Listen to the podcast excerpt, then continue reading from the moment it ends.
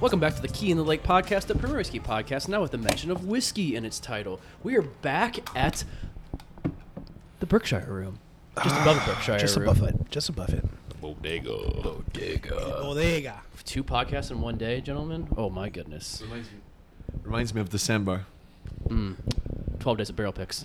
Let's not revisit that right now. But That's a great name. you know, I'm a marketing whiz.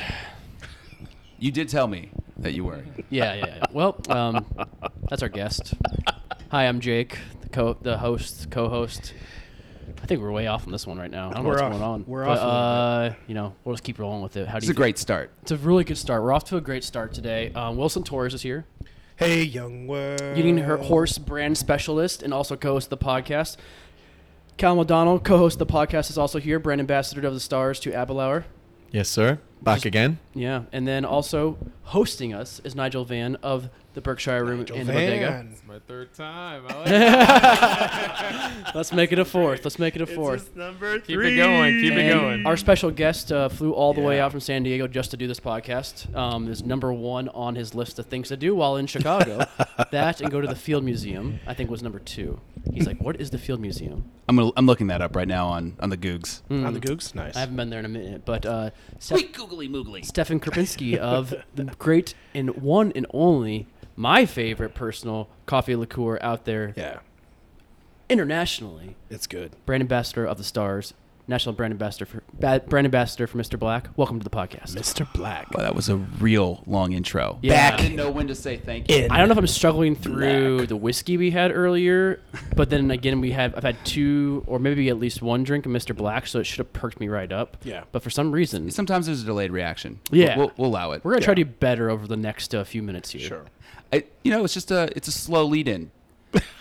should we should we cut to the Chase. is it to the chase or like don't you have like an intro? Should we cut? Now's the perfect time to cut to the intro.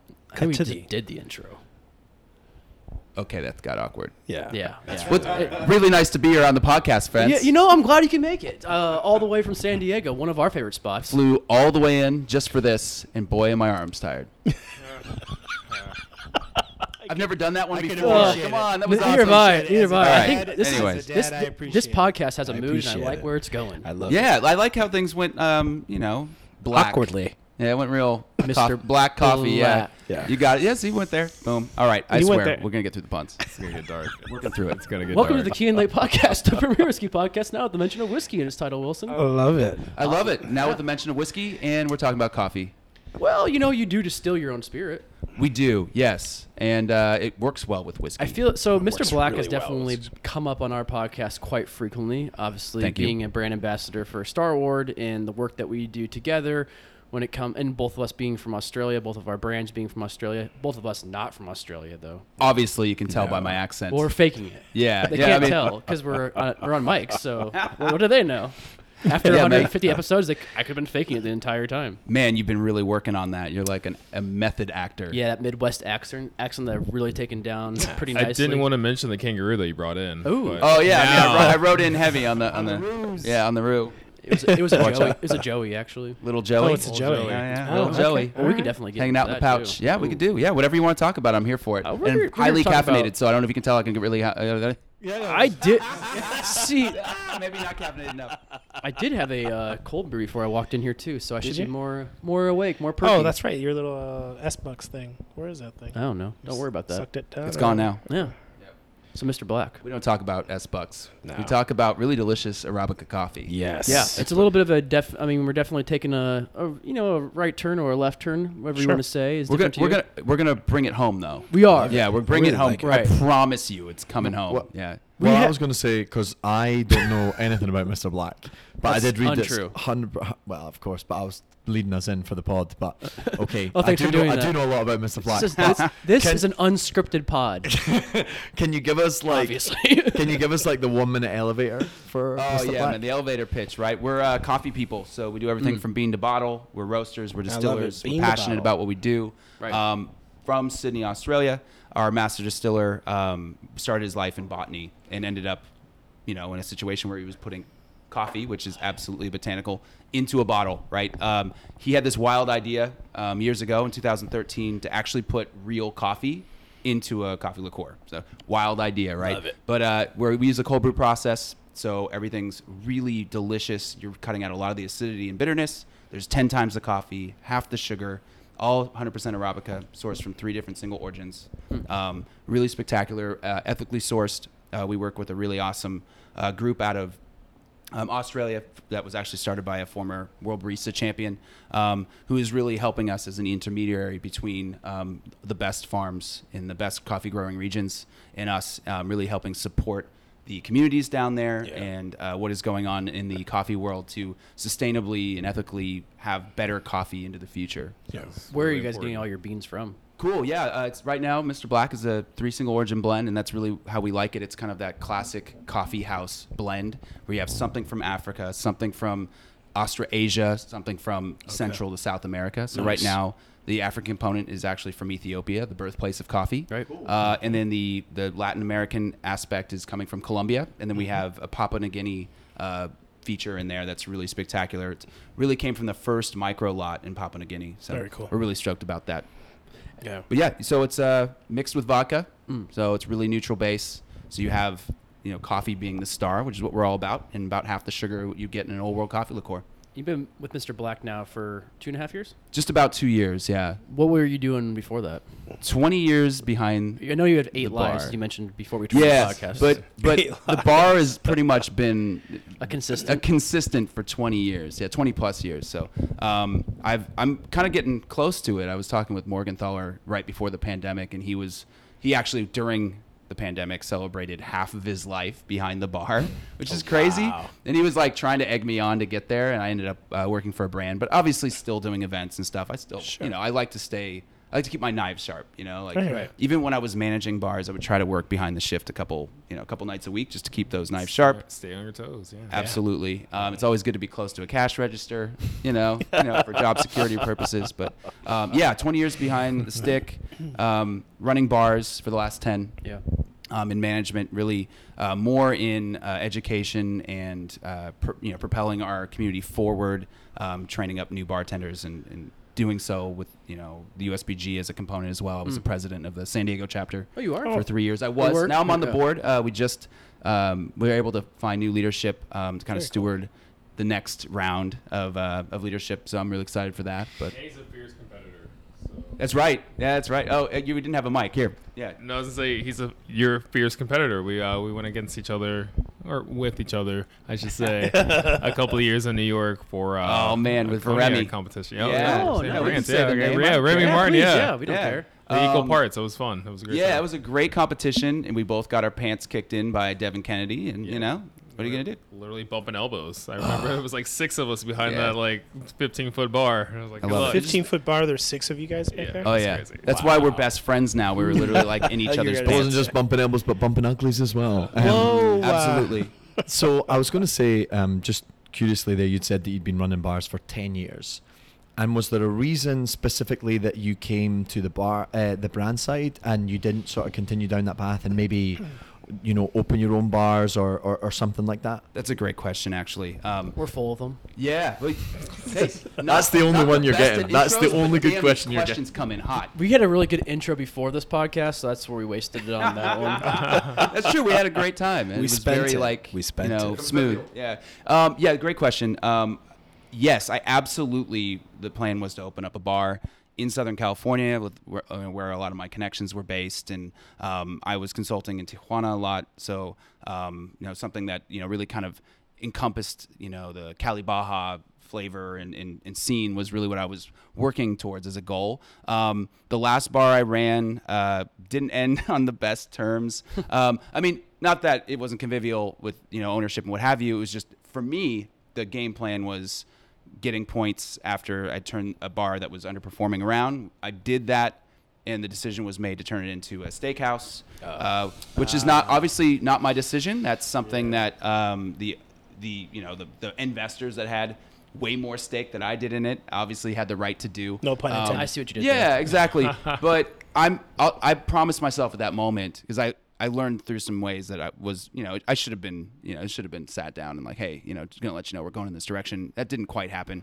So in the future, I basically told myself that I would not run another bar until I had 51% stake in it, because that mm. way mm. I'd have control ultimately on what we do with the programming, what we do with, you know, the the direction and, and the culture and what have you. So I own 51% of this company. yeah, exactly. Just 51. Just That's all I'm asking for. Is that so two, hard? 51. Um, so then it was actually pretty cool. Uh, the owner, Tom, the founder of uh, Mr. Black, actually came to Southern California while he was uh, actually pitching the brand to the distributor.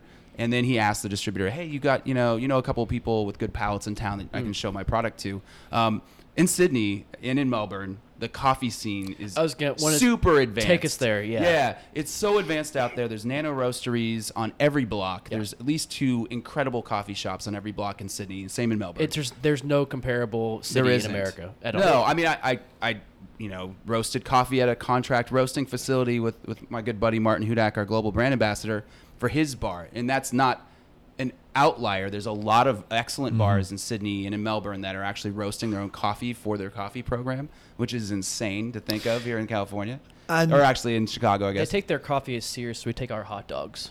yes. Yeah, the peppers. Yeah, they put peppers. No, I'm kidding.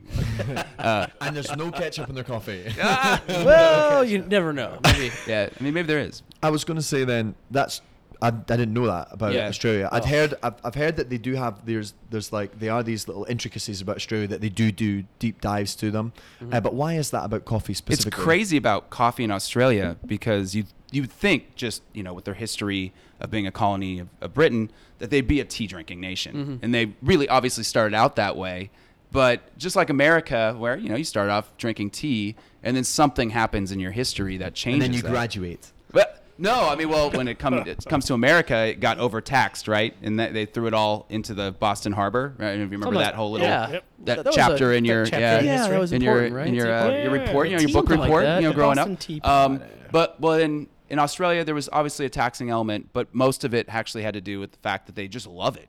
Um, the ex- there was a lot of expats from uh, Italy and from France that came to Australia and brought excellent coffee to Australia, and they've just it's been a coffee obsessed nation ever since. Did you know that before uh, working for Mr. Black? I knew that they had an advanced coffee scene because I'm I've always been a coffee Right. nut, um, and there's been kind of three moments in, in you know coffee here in the U.S. They've got like the mid-century kind of stable you know instant solubles, and then you've got you know the the second wave with Starbucks really bringing you know Italian and and you know cafe culture to the states, and then quickly it kind of devolved into you know silliness frappuccino stuff like that. And then this third wave of coffee which is more craft focused you know we're talking about you know more sustainably you know producing coffee. Ethically produced. yeah exactly. Um, single origins really trying to get into what makes coffee delicious. A lot of that culture actually comes from australia. Uh, like the flat white. The flat white you Right. think it's a, a uk invention? It actually started in sydney. And then in, in the uk they basically that was kind of a way that that people you know british people could be like do you have good coffee? Like hey can you make me a flat white? And if they can they're like oh this is a good coffee shop. If they can't it's like oh i'm leaving starbucks going somewhere I've else. seen my boss literally sit with a Starbucks barista for 10 minutes to explain to them how to make a good f- flat white. And i mean you could walk out and go across the street here in chicago well, and go it was one of those back- things where you're stuck in a city that there wasn't just Sure. a readily uh, neighborhood coffee shop available. So I uh, recently was in one of those cities and it was frustrating. Chicago? No, no, no. Chicago's great. Joking, hey, everybody joking, on the. Key in the Lake podcast now now talking about whiskey. Delicious coffee here in Chicago. great, great coffee. Yeah. Um, Great well, I was going to say that that I, the I, I was listening to another podcast recently. I I was cheating on Key in the Lake.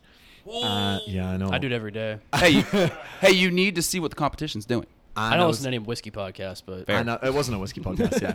And I was listening to a guy called Matt Fraser, who was very, very famous CrossFitter, and he won the CrossFit Games five times. And he's just started his own coffee company. oh really? And his he was mentioning about how that when he'd met up with Australian competitors, it had changed his view on coffee.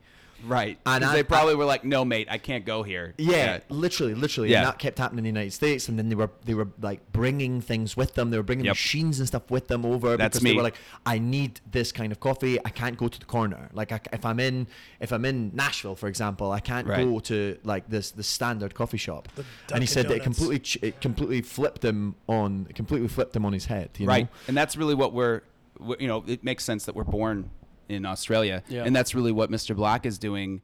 Um, obviously up for coffee, but really to bring wonderful, beautiful craft coffee into the night, like into your bar, into you know cocktails, because it's an ingredient that can be used in such a wide array. You know, uh, when you have delicious coffee that's low bitter, low acidity, like like Mr. Black or all these delicious coffees from Australia. Well, you you and talking about adding into random things. Jake just mentioned a margarita. I've not had that yet with yeah, yeah. Black, but Well, we're going to be doing that. We're doing that. We're shaking them up down downstairs in just a moment. Um, but yeah, you really can mix it with a wide array of flavors, flavors because coffee is the flavor profile of coffee is so massive. It's actually got when it's made correctly and roasted correctly and not over roasted. Uh, delicious arabica coffee has more flavor and aroma compounds than wine does. Uh, which means, I mean, if you think of how long like a master sommelier takes to like learn that trade, it's, Right. it's pretty extensive. Well, the master cuppers around the world that that rate coffees are far more advanced in their palates than even wine or whiskey aficionados. So, um, and in that case, the the flavor wheel of coffee is just it's expansive, Right. and you can you can mix it with anything. You can mix it with tropical flavors. It works really well. Coffee is actually a tropical fruit. A lot of people forget that because we Yeah, only it's a see it. cherry. Yeah, we only see it in, in its like processed form. Mm-hmm. It's been dried out. It's been roasted, um, and you only You're use welcome. the I seed. did that as a child. Yeah. Yeah. Yeah, exactly. child right? labor laws did not exist then. Not in Puerto. Rico. Not in Puerto Yeah. Rico. Yeah, Puerto Rican coffee though, right? Yeah. Yeah, it's, yeah, right. No, I mean, the first thing you said was when we opened up a bottle, of Mr. Yeah. Black goes, It reminds me of my childhood. and it should. I mean, it's- if you it smells if you like had una good coffee, De, de café expresado con el azúcar de Miami. Forget about yeah, exactly. And then there's another component of coffee that's really interesting is that it's really individual. Everybody likes their coffee in a completely different way, That's a right? very, you know, very people, cool people point, there's yes. people that add, you Yeah. know, more mostly cream, you know, and that's coffee. That's Mm-hmm. their coffee. People, you know, cafecito in Cuba, right? Like they take the first, First- bit of the espresso and they whip it up really hard with some sugar and then they add the rest in. You've got this really unique, you know, like very regional style of coffee, but that Correct. that can happen on the individual level too, and that's Mm-hmm. what's been so fun watching people mix with Mr. Black, whether it's bartenders or or you know home bartenders or anybody in between. Well, Nigel, you have quite a few cocktails here that you use Mr. Black in, don't you? Uh, yeah. So at the Berkshire Room, I mean, we have great cocktails on our menu, but a lot of people come in just for the dealer's choice. And I was introduced to Mr. Black about three years ago. Um, and I have been playing with it ever since. And I, I love mixing it with, uh, especially with strong and stirred cocktails. yeah. Um, Obviously, whiskey works Yeah. really well with whiskey. But yeah, what I love about Mr. Black is that the the neutral grain spirit. I mean, the vodka that's in there it makes it great to play with anything. And so when I get you know the way it's set up is like you tell me the spirit, the flavor profile, even pick the glassware. Uh, but I go for Mr. Black and I like to mix it in with like different amaros like uh, Cynar or like Zucca, and then uh, the spirit is interchangeable. But uh, it, it goes really well with anything. But like gin is one of my favorite things to play with. But mezcal, uh, it is great. Coupe on ice or whatever. But like, I mean, out of the hundreds of bottles that we have behind the bar, like I grab Mr. Black pretty, Pretty close. often. You know. Which profile would that fall into when a dealer's choice is asked for? oh, good question. Oh, you know, we have that wacky one that is strong and stirred that doesn't describe a flavor. Uh-huh. Uh, so if you ask for that, I'll probably ask you a couple follow up questions. Um, but um, Do you want to be up all night? Because Yeah. if you do, here's some Mr. Black. I know, like last Are you a call, tea last call, one thirty. Uh, here you go. Some, Which uh, is the uh, it's the best thing like, if for an elixir that you're looking for to stay up for a little bit longer. Uh, man, just do a shot I mean, of we that. got the, the 4 a.m., the 5 a.m. bars on Saturday, so I'm doing you a favor if you want to Yeah. go This guy, right, around the saving corner and r- dance lives. off. Yeah, right. Saving lives Saving left and right. No, but I love playing Breaking with hearts. with um with herbaceous cocktails. That's a flavor profile that you can get. some heavy bass out there. Um, even if they want something fruity, like I, I throw in some, you know, some cherry Heering or um, some type of berry liqueur or syrup and throw it in uh, crushed Oh, ice. nice. Kind of make like a swizzle. Yeah. Um, it's you can put versatile, it in anything. right? I haven't Yeah. had it in the margarita, so I'm really Oh intrigued. man, Yeah. let's I- let's shake one up Yeah. downstairs I think when we we're do. done. This is uh, he mentioned it. He was like, "Oh, Yeah. Mr. He Black said, Margarita," like, and I was like, "What?" "Mr. a coffee like, The like a uh, coffee." Oh, yeah. the anejo uh, el tesoro. Oh, Yeah. delicious. Oh yeah, yeah, it's so good. So I made it also a really delicious slushy with this, with the maple syrup from uh, uh, Dancing Goat. Really? Oh, nice. Yeah. What else did you put in that? Uh, that's a good question, but it was good. I don't remember. was- the- Oh. or five drinks. no, it was, it was, it was like 5 p.m. Can't Um, I think no, I think it was actually using their rye, Dancing Goat Okay. rye, Oh, with nice. it, and then The putting in the rye? maple syrup and there was something else I put in there, but uh, I was drinking it on an Instagram live. People were like, what? Because it looks like just like a pile of like muddy deliciousness because it was just so thick and Right. s- syrupy looking. Mm. And I crushed the ice up really well into it. I'm like, I'm actually pretty proud of myself on this one. I'll absolutely tell you what it is. Yeah. yeah, it's like you know, I'm just a brand ambassador. I can I can talk about more than whiskey. I can do Yeah. this. But Um, I do feel like a brand ambassador for Mr. Black in a way because of how We much. appreciate checks in the mail. yeah, Same with you, Nigel. Hey, you know, I appreciate it. Um, it was another just to go back to what you were saying there before, Stefan. Um, a little bit about, or two questions, I I like suppose. your name. One would be that really, really interested in the way you talked about the flavor profile because um, that was one of the first things that I kind of learned about coffee in Europe was that there are these in Scotland like. Forget about it. Like you're talking about the shite, like shiter than any coffee you've ever tasted in your I've, life. I've been. I've been. you would you would- also, you you eat it. You know, you drink it with blood sausage. So I mean, the blood sausage Yeah. is great. The Oh. I'll black take the sau- pudding, I'll black take pudding, the white pudding. sausage. I'm all about it, but we won't get into that. That's an argument for another day. Yeah. But the coffee in Scotland's horrible. But when I moved, I moved to Spain uh, in 2012, 2013, and I got a complete education, right? Complete education from the ground up. And that was something that they talked a lot about. I didn't realize though that it has more flavor compounds than wine and and whiskey. Uh, but I did understand that there's people that do like you know are like blenders basically in, in the whiskey business, and they you know they're quality control, they're tasting this stuff all the time, and it's it is quite it is quite similar to whiskey in that sense, I suppose, right? Like Yeah. like you're saying that people, you know, in whiskey people have it with ice, they have it with a glass of water on the side, they add water, they have it in a cocktail, whatever. And it sounds like that's the experience that you get from Oh, absolutely, through yeah. this. And is, Yeah. are people drinking Mr. Black that same way? Like they're mixing it, they're adding it's it, they're it's across the board, right? I mean, obviously there's some you know standard, easy to make, uh, classic coffee cocktails, right? That you can either make at a bar Espresso or at home. Yeah, the espresso whatever, yeah. martini, the Irish coffee, things like the you know.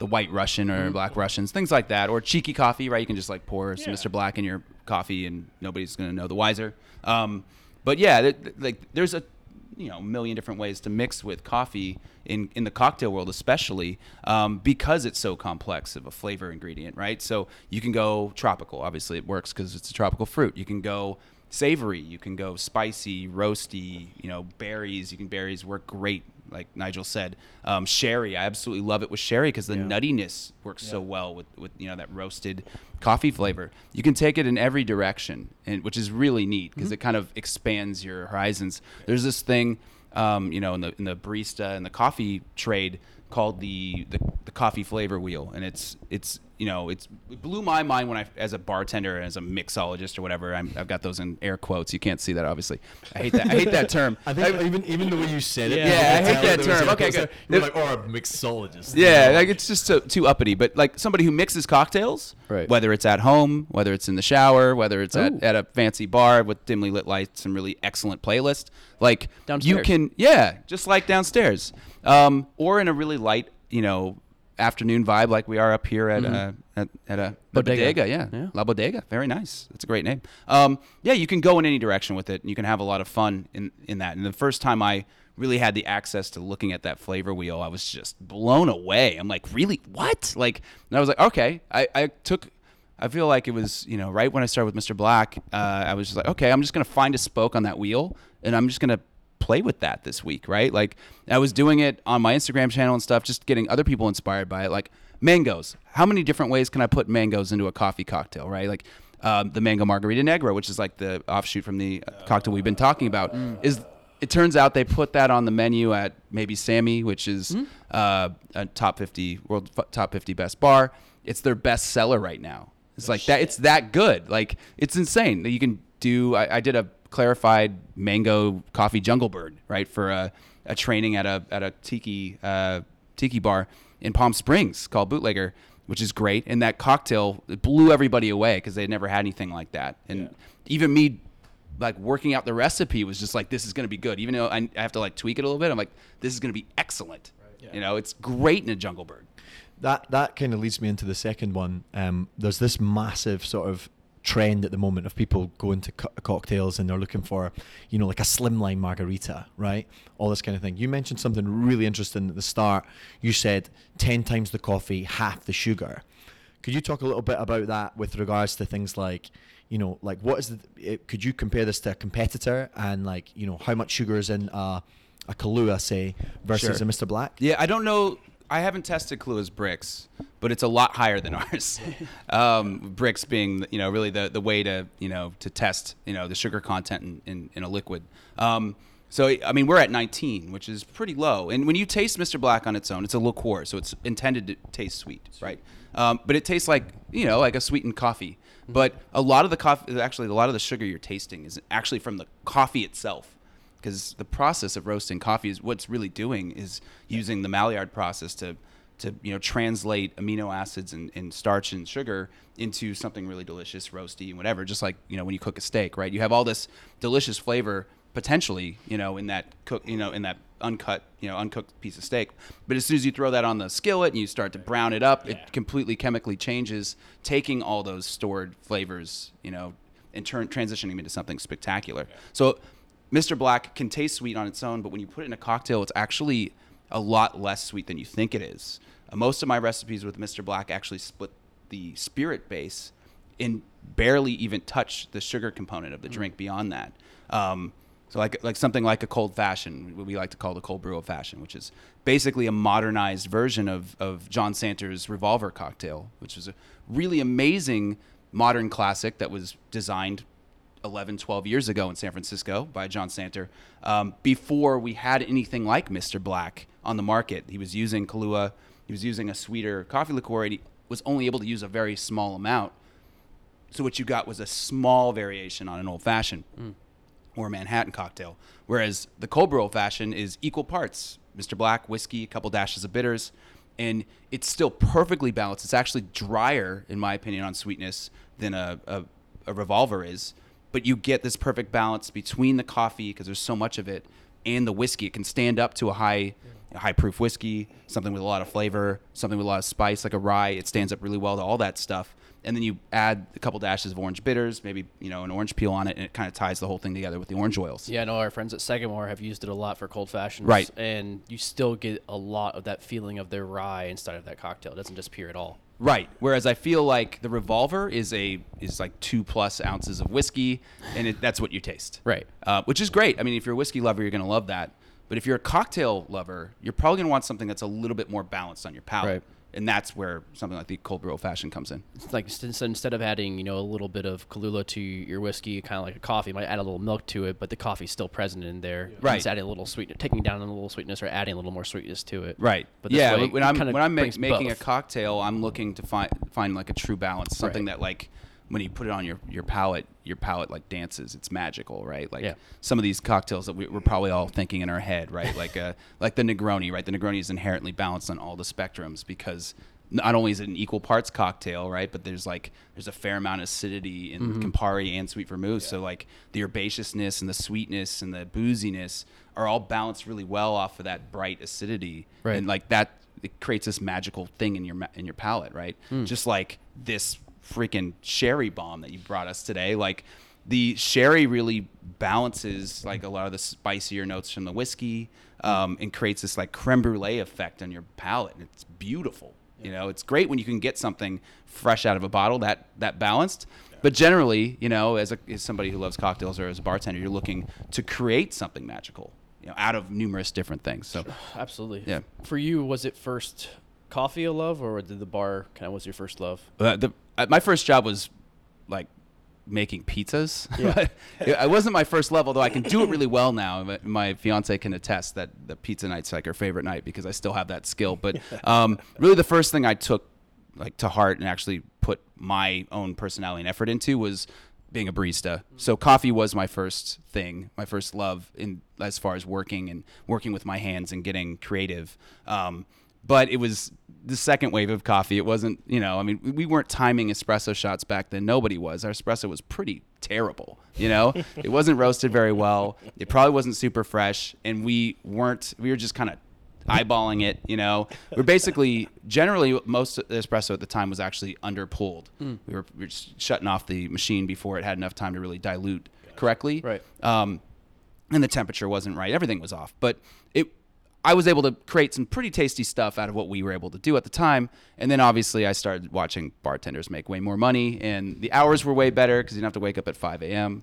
Uh, so I kind of Still working I at 5 transitioned. I transitioned, but my love for coffee and my need for coffee, right? Because the coffee is really the real hero in the bar business. I, I've actually I work for a coffee brand. I got, we're coffee people, right? That's my job now. But I, I think I consume less caffeine than I did when I was managing bars because I'd be drinking coffee till till the the money was counted, right? Right. You know, yeah, I mean, you it, working in bars, you probably have a uh, even now like the amount of caffeine I can only imagine, you know, and the, and the lifestyle as well. Your lifestyle's probably way healthier now. yeah, absolutely. I, I get weekends generally, which is really nice. Wait, yeah. what? Yeah. I don't even know what those are. Yeah, Right. Well, usually, I mean, there's you know, Nowadays always- we do. Hopefully, Nowadays as it comes back, we'll have less weekends available. Because if I don't have weekends, I'll I'll take a couple hours, right? Right. Like I have that ability. I don't have somebody staring at me in the face, you know, or four 18 people, four deep, staring me in the face, going with money, you know, like, Right. hey, hey, hey, can I get a, a mule, what, like vodka soda, please? Like, I don't have that, so I can take a couple hours, which is rad. But um, yeah, coffee was my first love, and I love the fact that I'm able to tie those two things together now. And I know you studied in Italy too and spent a year there. Did that did. heighten your sensibility of coffee? your did, fascination but I was it? also like a starving artist and student, so like I, I couldn't really enjoy the coffee experience, like the cafe experience. Yeah. In Italy, it costs about double to enjoy coffee sitting down. So basically, what you do is you take a little, you know, little, you know, just like a like a shot of espresso, a short black, or you know, some uh, something very small, and you just take it to the dome Right. and you move on.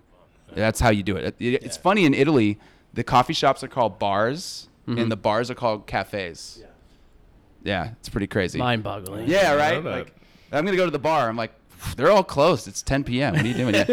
um, but yeah, the cafes are the are where you go sit outside, aperitivo hour. You know, Negronis, Spaghettos, like all the all the good stuff, all the all the Spaghettis. accoutrements. Yeah, Spaghettis. baguettes. yeah, it's a lot of high life and Aperol there. oh, Pizza. and the lemon twist. the lemon yeah, you gotta have the lemon twist. but yeah, no, it definitely did in a way, but it, it was like I didn't get the full experience. Did you bartend there? I did not. Okay. No, I was 22 when I was living there. Um, I didn't. I had bartended in, in America, but I mean, it was a loose term for bartending when I was 22. Right, Tijuana. right. A lot What's, be- what's in Light. Tijuana? You mentioned Tijuana. Yeah. So yeah, Tijuana. Let's talk about that. So I'm I'm in San Diego right now. It, not only because the weather's amazing. Yeah. It's really nice. People are great. People are great. People are great. I got lots of great friends. I've been there for a while. Um, my family's there. You know, my, my immediate family, my fiance and my cats. But um, I'm in I'm in San Diego. Proximity to airport's really nice. I, I live like a minimum Uber fare from the airport, so I can get anywhere in the U.S. really quickly. Um, but really, what keeps me there is this whole Cali Baja experience. That's go- like this renaissance that's going on in northern Baja and in S- Southern California, where you know tacos, right? Like tacos are expanding throughout the world right now, and a lot of the epicenter for that is actually in Baja California, um, especially Tijuana, Rosarito. Yeah, uh, Violet, Valle de Guadalupe, which is where the wine is being produced right now in Baja and the, Tijuana is having a resurgence, and it's really cool to see it. Because when I first moved to San Diego, nobody went down to Tijuana. People were losing their heads. There was ransoms on, on anybody who had any cash, right? Any but any family that had any money would pretty much, you know, would have to pay ransom on their kids. You know, it was out of control. Um, and it, for once, it wasn't like you know a strong mayor right? Like it wasn't you know a strong mayor coming in and breaking breaking up you know gangs. Right. it was it was a groundswell movement of a group like a, basically a generation that could have been lost pretty much and j- they decided they weren't going to take it anymore. So it was the artisans it was bartenders it was um, chefs it was artists it was musicians. That was the start of the movement to get tj out of the gutter and it- was really cool to see and it's it's been fun and like rewarding to be a small little grain of sand to ha- to help that process uh, because I started consulting on a bar down in Tijuana, uh, really the first true craft cocktail bar in northern Baja. Um, and it, it's turned into something that always ends up on the top lists in Mexico and has more so, more than that, because the accolades aren't really it. Um, it's created a community down there. It, it was the first anchor point where we were able to train a few bartenders who then started training other people. I just, you know, was one of the dominoes that first fell, and then they're all starting to fall now. There's all these amazing spots opening up. The food scene is like a world's five best. I mean, it's always in Bon Appetit and all these natural, national and international publications. Is you got to go down there and try the food in TJ. It's insane. How did you get involved with all that? Yeah, so one of my buddies was consulting a lot for bars, both uh, both sides of the border. Um, he owned a company called Snake Oil that uh, was kind of doing that um, amongst. That was like a side project. Most most of what they were doing were big events, you know, the the money events. Um, and he he scored a contract with uh, the chef owner Rufo, who's now one of my best friends. He's an amazing individual. He's like the he's like the Mexico like celebrity chef. He's like the guy like from Mexico right now. He's he's he's worked very hard to get where he's at, but he's very talented and he's a good human being. Um, but yeah, he scored the contract for his restaurant Oryx Capital, and uh, there was a component where they were opening up a speakeasy behind it, which is in Mexico is really strange. I don't know if you all know, but they didn't have prohibition. Right, right. they didn't at all. They've never drank in a den like without windows. You know, like a whiskey den. They don't. They, it's not a sin, right? Like to drink in Mexico, it's a part of the culture. So it took a while to kind of translate people into being like, well, this is just just go on this experience with us, right? Like, it's exclusive, it's interesting, it's fun. You know, it gets you out of the normal. Um, and then the second thing was getting them to pay a couple extra pesos for it because it was more expensive. but what it did was it created you know, it created a need for new distribution for a lot of things, mainly whiskey. There was no rye whiskey in Baja California. You couldn't get it. I had to, sh- I, I, honestly, I had to hoof it across the border for the first four months we were open. Every every time, every week, I went down with three, four bottles. You know, at the legal maximum I could bring, right? Not to get stuck in secondary. Right. Um, and then we'd have to fill bourbon bottles with the seals and all that stuff because you know if they got caught they'd get shut down by the by the Mexican authorities. So through that whole process, we created a need and a demand for rye whiskey in Baja California, which was rad because now they've got a couple to choose from and they have it on the menu. But if hmm. you were living in Tijuana, you, you have Nortico, the, the speakeasy, to thank for your rye whiskey at your you know at your bottle shops, which is insane. What year did you start consulting down there? It's probably about five five years ago. Okay, so it's all that new, which kind of sh- explains the rise of distilleries coming Right. up down there now too. Oh yeah, it's, it's insane to see. A beer has always been ahead of the cocktail scene down there because of its proximity with San Diego and it's easier to do, you know. But we're starting to see um, things change, and in Mexico, you know, like obviously Mexican spirits, agave spirits are just incredible. But to see some whiskey distilleries show up, even agave distilleries that are trying their hand at a corn whiskey or something like Right. that, right? Which was predating like the Abasolos and the you know the the modern, more you know robust uh, corn whiskeys that have been aged longer. But it it showed that there's a possibility to do that, and it it brought new new life to a you know to a, a fledgling community. Uh, but it's been rad, and I mean we just saw a couple rad new bars open up by people who you know were in that tree with Nortico, like that myself and um, and a few others kind of trained these these uh, these new bartenders, and now they're opening their own spots. Whether it's coffee shops, one of one of the guys I, I worked with to open up Nortico, he opened up his own coffee shop, and he's got another one on the way. Um, and the, you know the guy he trained just opened up his own bar uh, called Aruba, and that's a great little spot right next to the big gastronomic um, like uh, taco or like the food truck they call it a Telefonica Gastropark, and it that's been written up on every international publication. It's some of the best food you know you're gonna get anywhere is at this place. So one dude's coffee shop's across the street, the other guy is just down the street, but it's all right there. Um, uh, it used to be in San Diego, you go down there when you turn, you know, 16 or whatever, when you have the legal ma- wait, mage, uh, legal age to drink down there, and you just get wasted. Yep. You end up at, you know, some some weird spots. You know, there's a place called Hong Kong. Look it up on Google. I'm not going to tell you all about it. Um, but nowadays, people are going down. They're going down for lunch. When I was trying to take people down there, they're like, "I'm not going down there." That's I'm like, "That's not the TJ I'm taking you to." Right. Taking you to lunch, You're gonna get some culture. There's some art. There's beautiful museums down there. There's awesome people. There's great music. There's awesome food, and there's great cocktails and great beer. Good vibes. Just check it out. Like, come take the journey with me. And then once I take them once, they're going and they're bringing their friends. So I've been to Tijuana a couple of times. Uh, first time was in uh, 2015, and then I went again in 2019.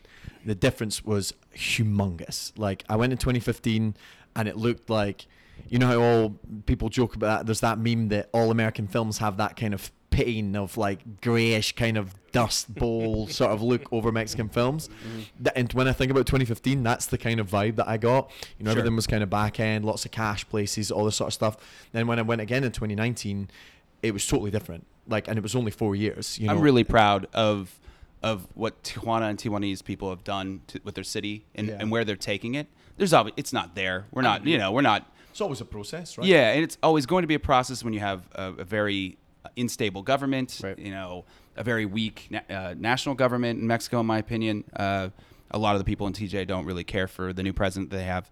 Um, and uh, and then you know you've you've got you know a border issue. It's gotten worse uh, in the Trump administration with. Um, it's the largest land border crossing in the world right now, the San Ysidro border crossing between Tijuana and San Diego. So there's more cars and people that cross that daily than anywhere else in the world. Um, and it's become way tougher to do it. Um, when I was building that bar, it took three hours to get across, you know, in the afternoon to get to my, you know, day job or my evening job, right, to bartend until 2 a.m. And then I wake back up and do the same thing over and over and over until that bar was open and I you know, took a break. But, um, but yeah, it, it's tough. It's a real tough. And if you, there's a lot of day workers and they like their whole life is just crossing really. Well, I was going to say that. And that- That's the impression that I got in 2019. People started crossing all the time to do their shopping or like Right. go to the dentist. Right. You know, people were crossing for. But back in 2015, when I first crossed, no one was really doing mean it. right. America to we need to Mexico. get Yeah, back. sorry. Yeah, yeah. We need to get back to two 2019. To be honest, right now, most of the people, even the ones that have their papers, have their SENTRI or, or like it just expired, they just need to renew it. We ha- they haven't been able to. A lot of my good friends who have business in San Diego can't come up unless they literally take a flight from Tijuana to Los Cabos and then take a flight from Los Cabos to San Diego. They can't cross on the border. They have to cross in the air. Um, That's all that- COVID related. that's all COVID related, um, and it's it hasn't changed. Even though, I mean, obviously in, in, in Mexico the the cases are still higher than here, and Right. you know there's way less you know proximity to vaccine. But in Tijuana, especially, the vaccine is starting to roll out pretty well. So I'm hoping here, you know, in the next few months before Christmas, we can start getting back to you know a, a more porous border because both those cities have prospered at any moment when the, when that border was was more fluid. yeah. Um, if you think during Prohibition, that's really when Tijuana exploded because all this, you know, just like Cuba, just Right. like uh, Europe, a lot of Americans went on alcohol tourism, right? Parts like, of Canada as Yeah. well. Yeah, like, yeah. Like, like yeah. Michigan and Right. all that. and there's a big connection with Tijuana and, and Chicago with the outfit that was rum running and, and Oh, really? bootlegging in Chicago with uh, uh, Al Capone. I didn't they know had that. that. that same outfit was running across the border in Tijuana. Like they ran a second operation down there. So there's a huge, they, there's like a lot of stuff to Al Capone down in, in Tijuana that Yeah. I was like, what is this doing here? Yeah. That's awesome. Really, I didn't know Yeah. that. Huh. But Well, that, that bar, Nortico, if you go down to Tijuana, it celebrates that whole exper- that whole portion. Um, it really does celebrate the uh, the time during Prohibition from the Tijuanese perspective, which is Right. really interesting. It's not about the the you know the noble experiment, you know, right? It's not about you know uh, Prohibition. It's about what that did to uh, what was a very sleepy farm town and turned it into this kind of a party town, like Yeah, the right, Vegas of, of, of Baja, but it blew up.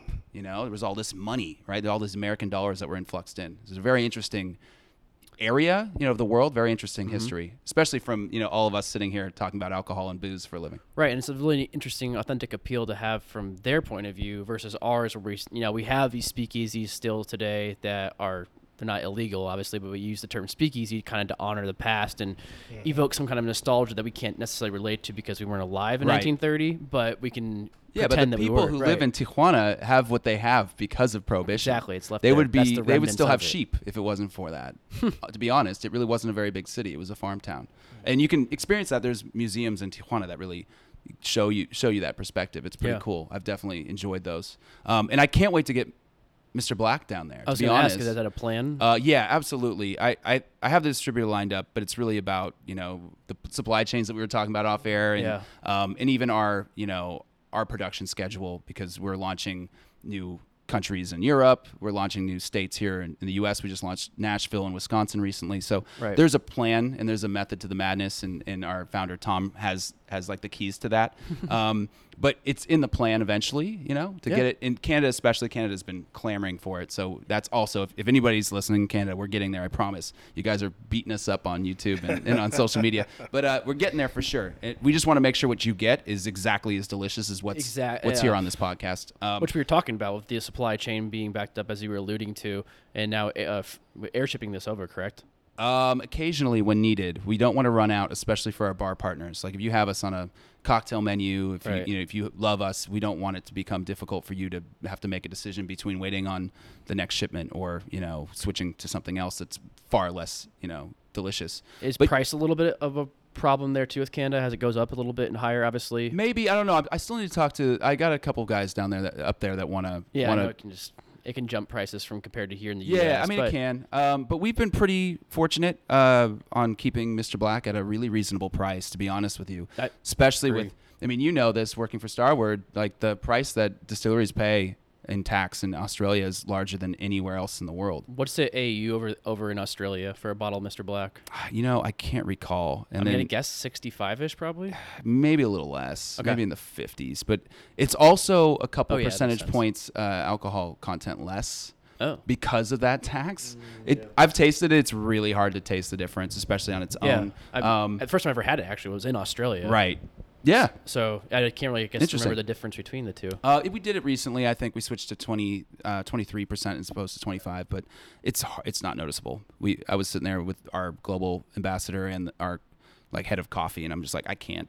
She's like, we can't either. I'm like, Okay. I'm like, what? If you guys can't, then I don't think yeah, any- yeah, yeah. I mean, can't like, do I, it, I, then- I'm, I'm the, you know, I try to stay, you know, things humble you all the time. Right? Right. You don't even have to, as long as you have your eyes open, your ears open, you, you don't, you don't have to. I gotta stay humble. Like, Mm-hmm. just let it happen naturally, right? Like, you fumble around on a, you know, the, the start of a podcast, or you, you know, Hey, hey, you're hey, out on, hey, hey, hey, or you're out on the streets, and you know, Not some, that humble. Not that humble.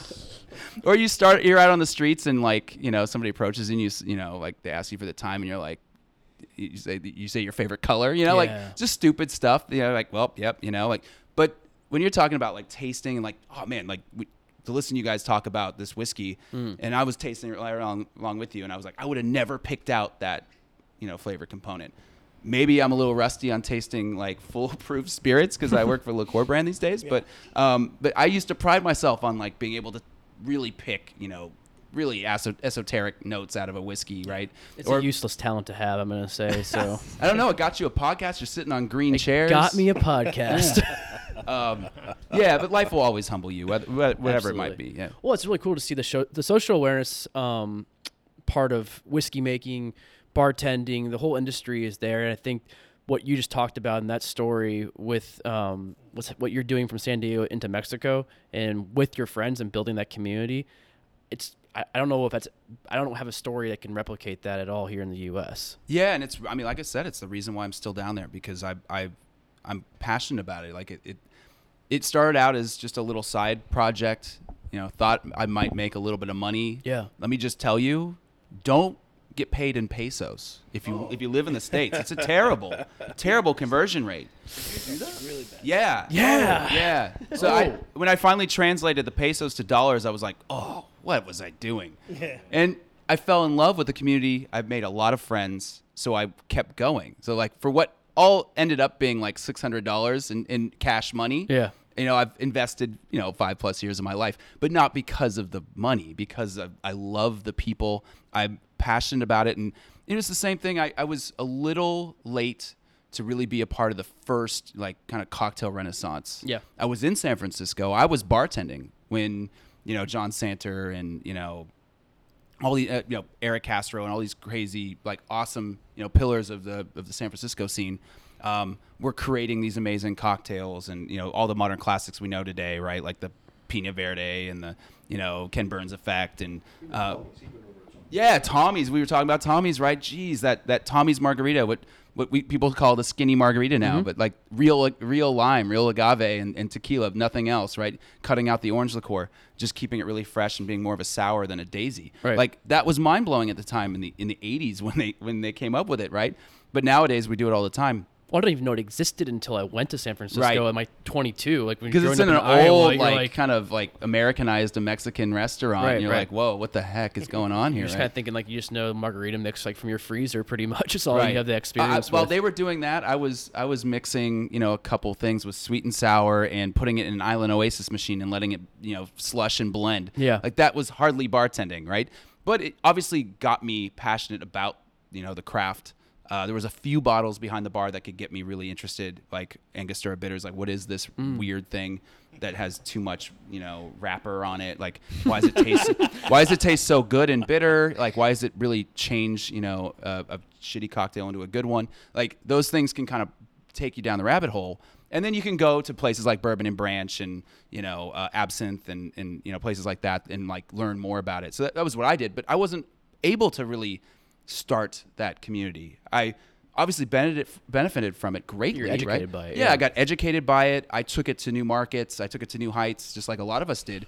But in TJ, I, I got I had, actually had the ability to be a part of that, like the first catalyst Right. of, of the scene, and just be a fly in the wall to watch it grow. Now is Mm. freaking awesome. I get I now I have a lot more in common with you know Jim Meehan and and Jon Santer and Sasha Petraske and all these people because I'm I mean in a smaller way, right? For one little community, I helped foster something Right. really magical. So I hate I would hate to fly away from that. You know, when did you leave San Francisco? I left when I was 25. Okay. Yeah, so I'm 42 now. So Gotcha. yeah. So when how long you been in San Diego? I've been in San Diego for 15. I spent Okay, a year that in. Florence, Italy, uh, studying art history. We talked a little bit about that off air. Right. Um, and like just enjoying being closer to my roots because my family's from Italy. Um, and, and then I moved down to San Diego. I moved down for a girl. That situation didn't work out oh. as, as it Ooh, does. I know that. Oh. yeah, yeah. Oh. That's Right? why I'm in Chicago. Oh. Yeah, and then and then I went through this weird period of my life that I didn't drink a whole lot of coffee because it was hotter than I've ever been. Like San Diego's like 70 degrees San annually. Francisco was cold. Yeah. Yeah, so yeah. like not only do you want crave a cup of coffee, your body needs the caffeine, but you're like also it's cold. I mean, let me grab some coffee. And then I went through this weird period in San Diego and I feel like it was part of the depression I had was like I was away from my family, but then I wasn't even drinking like coffee, which was, you know, a mm-hmm. constant in my life, my entire life. My, my mother started me on coffee when I was 9 years old. I she she started out by putting a little bit of coffee in my milk and calling it coffee. Got and you then- hooked. yeah, but it was just like the the amount of coffee to, to milk through my childhood and into my adult life just, you know, obviously switched to the point now I, I would never, you know, like Yeah. it's just black for me all the time. So But before you were having coffee with your milk, and now you have a little bit of milk with your coffee. by now I, I don't even, I Zero leave the milk in the fridge. Yeah. this Um, guy always needs his milk. yeah, I but like a bit of milk. everybody like li- a bit. that's hey, that's why coffee's so awesome is that everybody gets to enjoy it their own way. Um, if I have already had a couple cups of coffee and I make it to a really awesome cafe, I'll order like a flat Yeah. white with oat milk or something, just for the experience, you know, for the flavor. I love how you know the the kind of like toasted oat with with really beautiful coffee or espresso. So that I love that relationship and I'll absolutely enjoy it, but it slows the process Mm-hmm. down. So I'm not I'm just talking like this because I'm really caffeinated, you know. Was there a certain spirit that brought you into the cocktail scene that really piqued your interest? I mean, it was whiskey was my first love. Okay. for sure, and that's not just because I'm on the whiskey podcast, but um, Good shout. yeah, whiskey was absolutely my first love. It always will be. Um, there, I, I really enjoy when I'm actually blown away by a new whiskey that tastes, you know, individual. I mean, all whiskey does, but it's all inherently whiskey. You know, that New World whiskey obviously is more interesting for me now because I've tasted through so many bourbons and ryes and and you know single malt scotches. Um, and then like a lot of the stuff in Ireland, finally now that, that they're starting to expand Yeah, the single pot stuff. Yeah. Oh man, well now they're finally starting to expand out of like the three old distilleries they had forever. Um, new distilleries are popping up. Things like uh, uh, Connemara, where they're adding a little bit of peat. brilliant, Yeah. That, that stuff is so interesting to me, and that's that, it brings me back to why I love you know agave spirits, especially mezcal and you know rums, is that there you can really anywhere in that category you're going to get a different flavor profile in every bottle for Mm-hmm. all these other reasons right that whiskey really doesn't have at its disposal per se I think the whiskeys you're talking about too are truly identifying their space, and Yep. the place they're coming from. and that's why that's what I love. Yeah, and that's I what That's your what bottle does about right. Rome. Right. So, uh, just the funkiness of stuff. I think because I started working at uh, my first bartending job was at Margaritaville's Cheeseburger in Paradise. Yeah. Uh, so I, I dealt with a lot of the uh, the rums that a lot of college kids know, You're right. and you It's know, he- heavily dosaged or caramelized. yeah, and then so uh, you know, growing from there, I get a lot of people who say they don't like rum because they think it's too sweet, and I'm like, little do they know, Yeah. there's a whole atlas of rums out there that taste nothing. Little did they know they weren't drinking rum. They were, yeah. Yeah, exactly. They were drinking sugarcane water. So I'm like, if you trust me, I feel like Aladdin. I'm like, do you trust me? And I was like, I'm gonna pull you. out.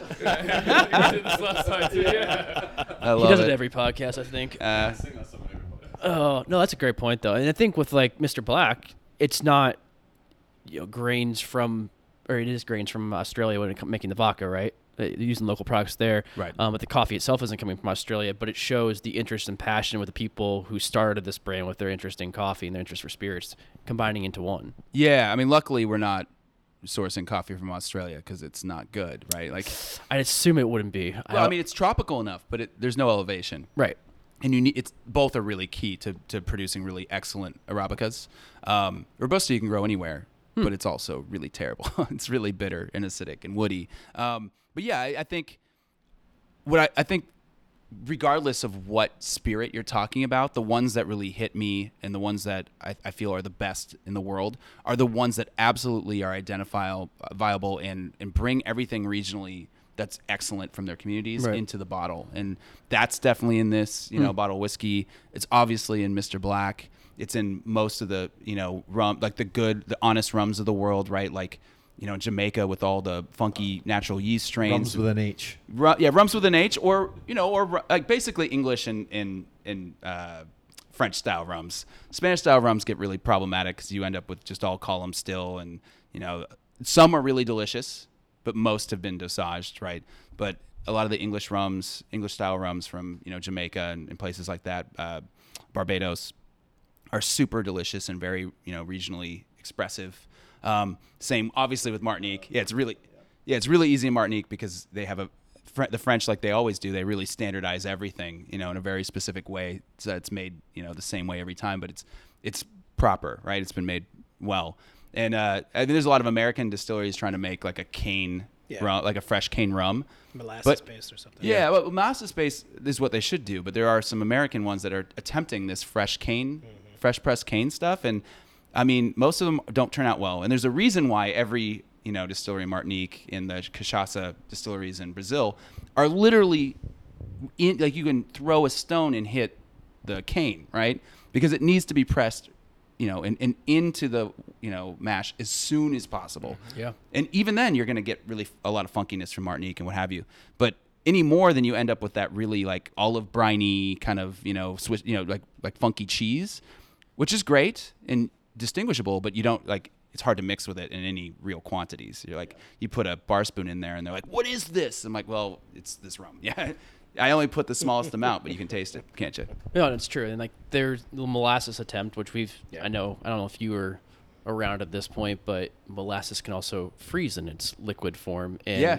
it doesn't freeze down in those parts of the world that you're talking about. No. But here in the Midwest or other parts of the United keep it- States, and then all of a sudden you're putting heat jackets around barrels to loosen it up and bring it So back. what are you doing? Maybe maybe you're just not in a neighborhood that you can really make rum. Maybe you should be making whiskey. Right. Yeah. Exactly. yeah. Absolutely. 100%. I mean, I like rum too, but move somewhere else if you're gonna Yeah. be trying to. Yeah, if you're jacketing barrels, geez, I didn't know that was a thing. Yeah. Seen it Jacketing barrels, twice. jacketing- Seen it. Yeah. We have a we have a the smallest little pot still at uh, Distillery Botanica, um, the distillery that, that we make Mr. Black at, and uh, it's got an outside jacket, and it's not metal. It's like, have you seen it? Yeah, yeah, I have. Yeah, I don't know what material is. It's like oh, you know. Yeah. But it looks like it literally looks like somebody put a sweater over our pot still. I- I'll show you a photo off off air, but it's hilarious. It was the first time I've ever seen that, and like I was trying to tell Sean about it. Uh, your counterpart was, was Starward. He's like, "No, you mean like metal or whatever." I was like, "No, let me show you this thing." Yeah, He's 'cause like, that's what we "What have around is our still. Yeah, Yeah, yeah, exactly. yeah. What is this? It's hilarious. How did you? Uh, I know Tom had contacted you earlier about you know he was opening up in the states, but what drew you to the brand itself? Was it? well, I mean, he tasted me on it well before it was in market, Mhm. and um, I like kind of told him I was like, I'm not probably not gonna like this, right? I've never had a good, I was wondering if that was a case. Like, never had a good coffee liqueur, Yeah. ever in my life. I think when we were hanging out there at night, someone said, "I've never had a coffee liqueur where the nose is phenomenal and the taste actually matches that." Yeah, That's actually really hard, and I don't even know all the the science behind how that happens with Mr. Black. Magic. But that was the the black Mr. Black magic. That was one of the hardest things we did when creating this product was actually getting the nose to match up with the flavor. That's mm. actually really hard to stabilize that Yeah. aroma. But they did it. I mean, there's a reason why. I mean, our our head of coffee and, and really the guy that's all behind the coffee aspect of it has his PhD in biochemistry. So he, it takes that level of, of thought to be able to do it. Um, and which is why our coffee is so darn bloody delicious, to be honest. Um, but yeah, I, like I, when I first tasted it, it blew me away. And that's where we win with people. I feel like I think that's where the magic happens when they taste it for the first time, because they're expecting something else Right. And rightfully so because years and years of coffee liqueurs have, have, have given you that expectation that it's going to be something completely different from what this is. Mm-hmm. It's not overly sweet, it's not cloying, and it tastes like like your best cup of coffee, but with booze. I agree, and it's something that you've accomplished too. I, right away when we opened it up, it fills the room. Yeah. And Right. For people who hadn't had it before, yeah. there's what three people in this room who hadn't had it before until today. It was Till all. today, yeah. How, what? How'd you feel about it? I like I said, the first thing that the nose literally took me back to my childhood in the uh, my grandparents' land up in Puerto Rico when they grew their own and cultivated and brokered their own coffee. Um, at, immediately, the nose, the roast is such a deep, luscious, you know, deep, deep roast, and then the taste took me to Miami, where Hmm. you go to the cafeteria, Yep. anywhere in Calle Ocho, you get a Yeah. little colada, and then a little pour of that little shot. Benedita, I think that's what they call it, the little window. yeah, Yeah. Benedita, yeah.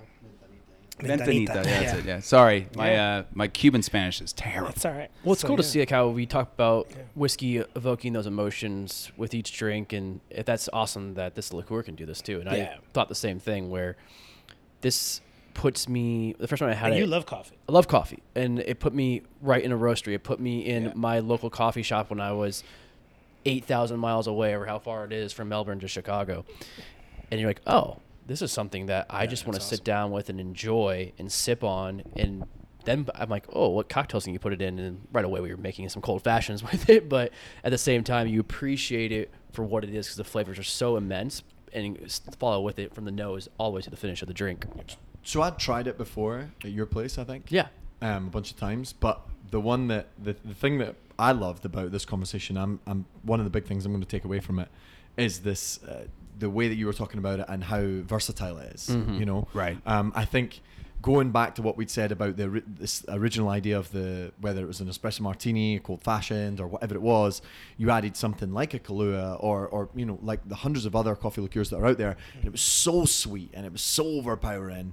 But with this, like you know, Jake mentioned the margarita, so I was like, oh, like that's super cool. That and and equal parts, right? So you're not you're not you're not taking any flavors away. You're just adding, and it's like Yeah. that synergy is greater uh, greater than the sum of its parts. right? Exactly. That's a great uh, point. It, you you get a, a better balance and you get more coffee. And when the coffee's delicious, you don't need to hide it, right? Like Yeah. obviously, if the coffee's terrible, you're gonna add a lot of sugar. You're gonna add a lot of you know Yeah. you know milk mm-hmm. or you know alternative milk, whatever you're gonna use to hide it, or you know salt even, right? Like if it's really terrible, salt can maybe fix some things. But um, when the coffee's really good, you want to let it shine. Um, so we've uh, that's why we use a vodka as a base. And in saying so, now we're now we're getting to play with that great coffee. We're coming out with single origin releases. We came we've came out with two so far. One from Colombia, which was a honey processed uh, Caturra from Luis Anabal's finca down there, and it was it so interesting to see that kind of like kind of funkier, earthier style of coffee um, in in our liqueur. I think a lot of people aren't used to tasting and cupping coffee. Probably aren't going to be able to tell the difference when they go to a like a fancy coffee shop and they maybe they get a you know something from you know Colombia or you know Papua New Guinea they, or wherever they're they're getting it from Ethiopia or Kenya. Um, they're probably not going to be able to really d- ascertain like all the weird flavor notes in there. They're like, yeah, it tastes like coffee, right? I don't drink enough coffee to really be able to experience that. Yeah, yeah, but but something about adding booze and, and sugar to it helps you really kind of translate that, and it boosts some of those notes. But also because people are probably the people that aren't big coffee guns, they're probably drinking cocktails more often than Right. they are. Like you know, they're probably drinking three, four cocktails a week versus you know it translates for people in a, in a way easier way sometimes. So Yeah. that Colombian was it was, was spectacular, and it's still actually available in New York State through Astor Wines. We sold out of our second release really quickly because we released it in a bigger way in big, in more markets, more states. It was an Ethiopian. We went back to the birthplace of coffee, um, all all washed from a from a small wash station in Ur- the Urashef province, which is known to have some of the best coffee in the world. And that one was super delicious. It had this beautiful, like bright orange marmalade, sparkly finish. Um, went really quick, um, and we're actually now playing even further with our you know coffees and um, and with the product. We're actually like releasing something next week, right? So um, we have this thing where we're yeah exclusive to. Oh, uh, there we go, there we go. Yeah, look at Make sure we release this next week. Yeah, guys. you should. You should definitely do it. Um, but we actually asked the uh, the legends in Vermont over at Whistle Pig to ship us some of their barrels that were that they couldn't use anymore from the old Nice. ten year uh, stock, and we rested Mr. Black in it for six to nine months, and then we Super blended cool. we blended a little bit of Whistle Pig back in, which is pretty cool. That's super So cool. it's a little higher proof. It's 27, but uh, it just gives you that nice rye finish, that kind of spiciness. But for me, it's like huge mocha vibe. So like the first time you had like a really good mocha with like proper Oh, cacao, yeah. Yeah. that's where it goes for me on the top of the palate, and then it kind of sinks in with more dark fruits and you know rye spice and what have you. It's it's really spectacular. It's only going to be available on our website. Okay.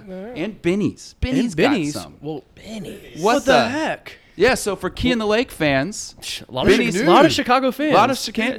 Yeah, who would have This was totally just I a was coincidence. just told that it's going to be at Benny's like an hour ago, and I'm a little upset because it's not going to be in California. But um, I'll you save could always. I'll save you a bottle. Thanks, man.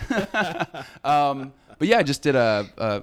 We just launched a YouTube video on it, kind of uh, Oh, cool. highlighting it with the uh, Whistle Pig um, ambassador for California, um, and it was her first time tasting it on air, so it's kind of cool for her to just Oh, be like, nice. Dude. you know, like went through the whole range of emotions in her in her eyes and stuff. Um, going from like this is a lot of cop. Ooh, that tastes like whistle. Pig," You know, like the whole progression. Um, but it's cool. It's got the DNA. It's got the you know, it's, it's got the DNA of, of whistle pig in there. There's that yeast strain. There's that you know that identity to it.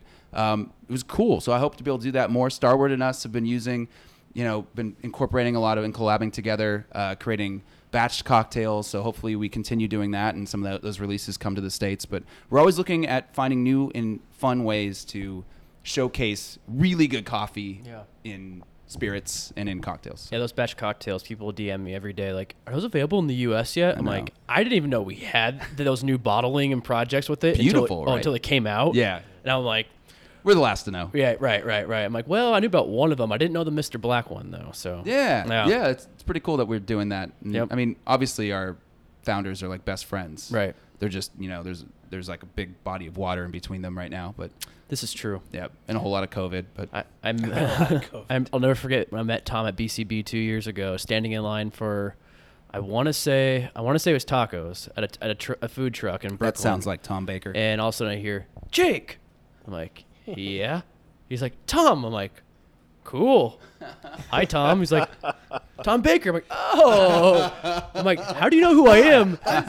He's like, I'm like, how do you know Probably who? With this podcast, it, it really gets out. I was there. wondering if it was that podcast, but then I realized I'm wearing a giant name badge with Jake on the front. Star Wars. Star Wars. Ah, yeah, yeah, that probably did. yeah. Where Oh. Dave was pointing at you. Yeah. that's J- that one's Jake. That one's Jake. The guy, the guy over there, the guy, the guy wearing a hat like Martin's, which I used to wear a lot of fedoras, but Ah, really? now they're too small for my hair. Martin Hudak. The hair. What a man. Yeah, he's a great dude. Jeez, that guy just needs to take it. I mean, it's just like us, I guess. Like the whole brand has no chill, right? Because we're caffeinated. Mm. And that guy, like he's he's a partner at Maybe Sammy, which is a top bar in the world. Yeah. They opened up a coffee shop around the corner Oh. Sammy Junior. That looks incredible. Obviously, I haven't been there yet. The uh, first time I had Mr. Black was with him hosting an event at uh, the Black Pearl, which is a bar in Oh, yeah. at Melbourne. So Awesome yeah, spot in yeah, Melbourne. Yeah, it was a little upstairs thing in their version of a speakeasy, I guess, if Right. you will. But Yeah, because they also didn't have. Uh, they had a weird. they had a weird prohibition. They had an earlier prohibition, I believe. Right, but it wasn't as long and it wasn't as enforced. No, and like people don't I mean that's a whole different subject. But there was like 25 states in America that already had prohibitions before prohibition started. So. Yeah, we could get into. Let's get into that in the next podcast. the next podcast we Next, probably the history of prohibitions. Right, right, right. Well, uh, prohibitions. Stefan, thanks for coming all the way out from California to be on this podcast. that was absolutely amazing. I guess So I'm gonna get back on the flight because Yeah. that was all I was here for, right? right, That right. was so so interesting. Thank you yeah. so much. I we like think to you mix it learned up a lot. little bit here, so it was great to have uh, a spirits conversation, and obviously, I think part of this podcast is an industry conversation too. So, um, a great little turnaround there. This was a blast. Hopefully, people learned some stuff. I think so. learned Oh, a I- lot. I, I'm sure. I learned I need to get my passport out when this is. Yeah, all- so when Oh, everybody when yeah. you come down to San Diego, look me up S J B E R T O on Instagram, S J Berto, and just tell me, just say, take me to TJ, and I'll know, I'll know where you're coming from. I love the fact that you You'd be like key in the lake, take me to TJ. I'm like, all That's right, like- let's go, get in my car. Giving them an Uh, American but seriously, name, w- when you all come to San Diego, bring your passports and green cards or whatever. If I don't know what you're good. All right, yeah. Yeah, with an accent that thick, you never know. Yeah. Dude, I'm I'm currently on my way to being deported, so Okay, might as well, sneak myself I have over the I have been there with a German citizen who forgot his green card on the other side of the border, and that was a fiasco.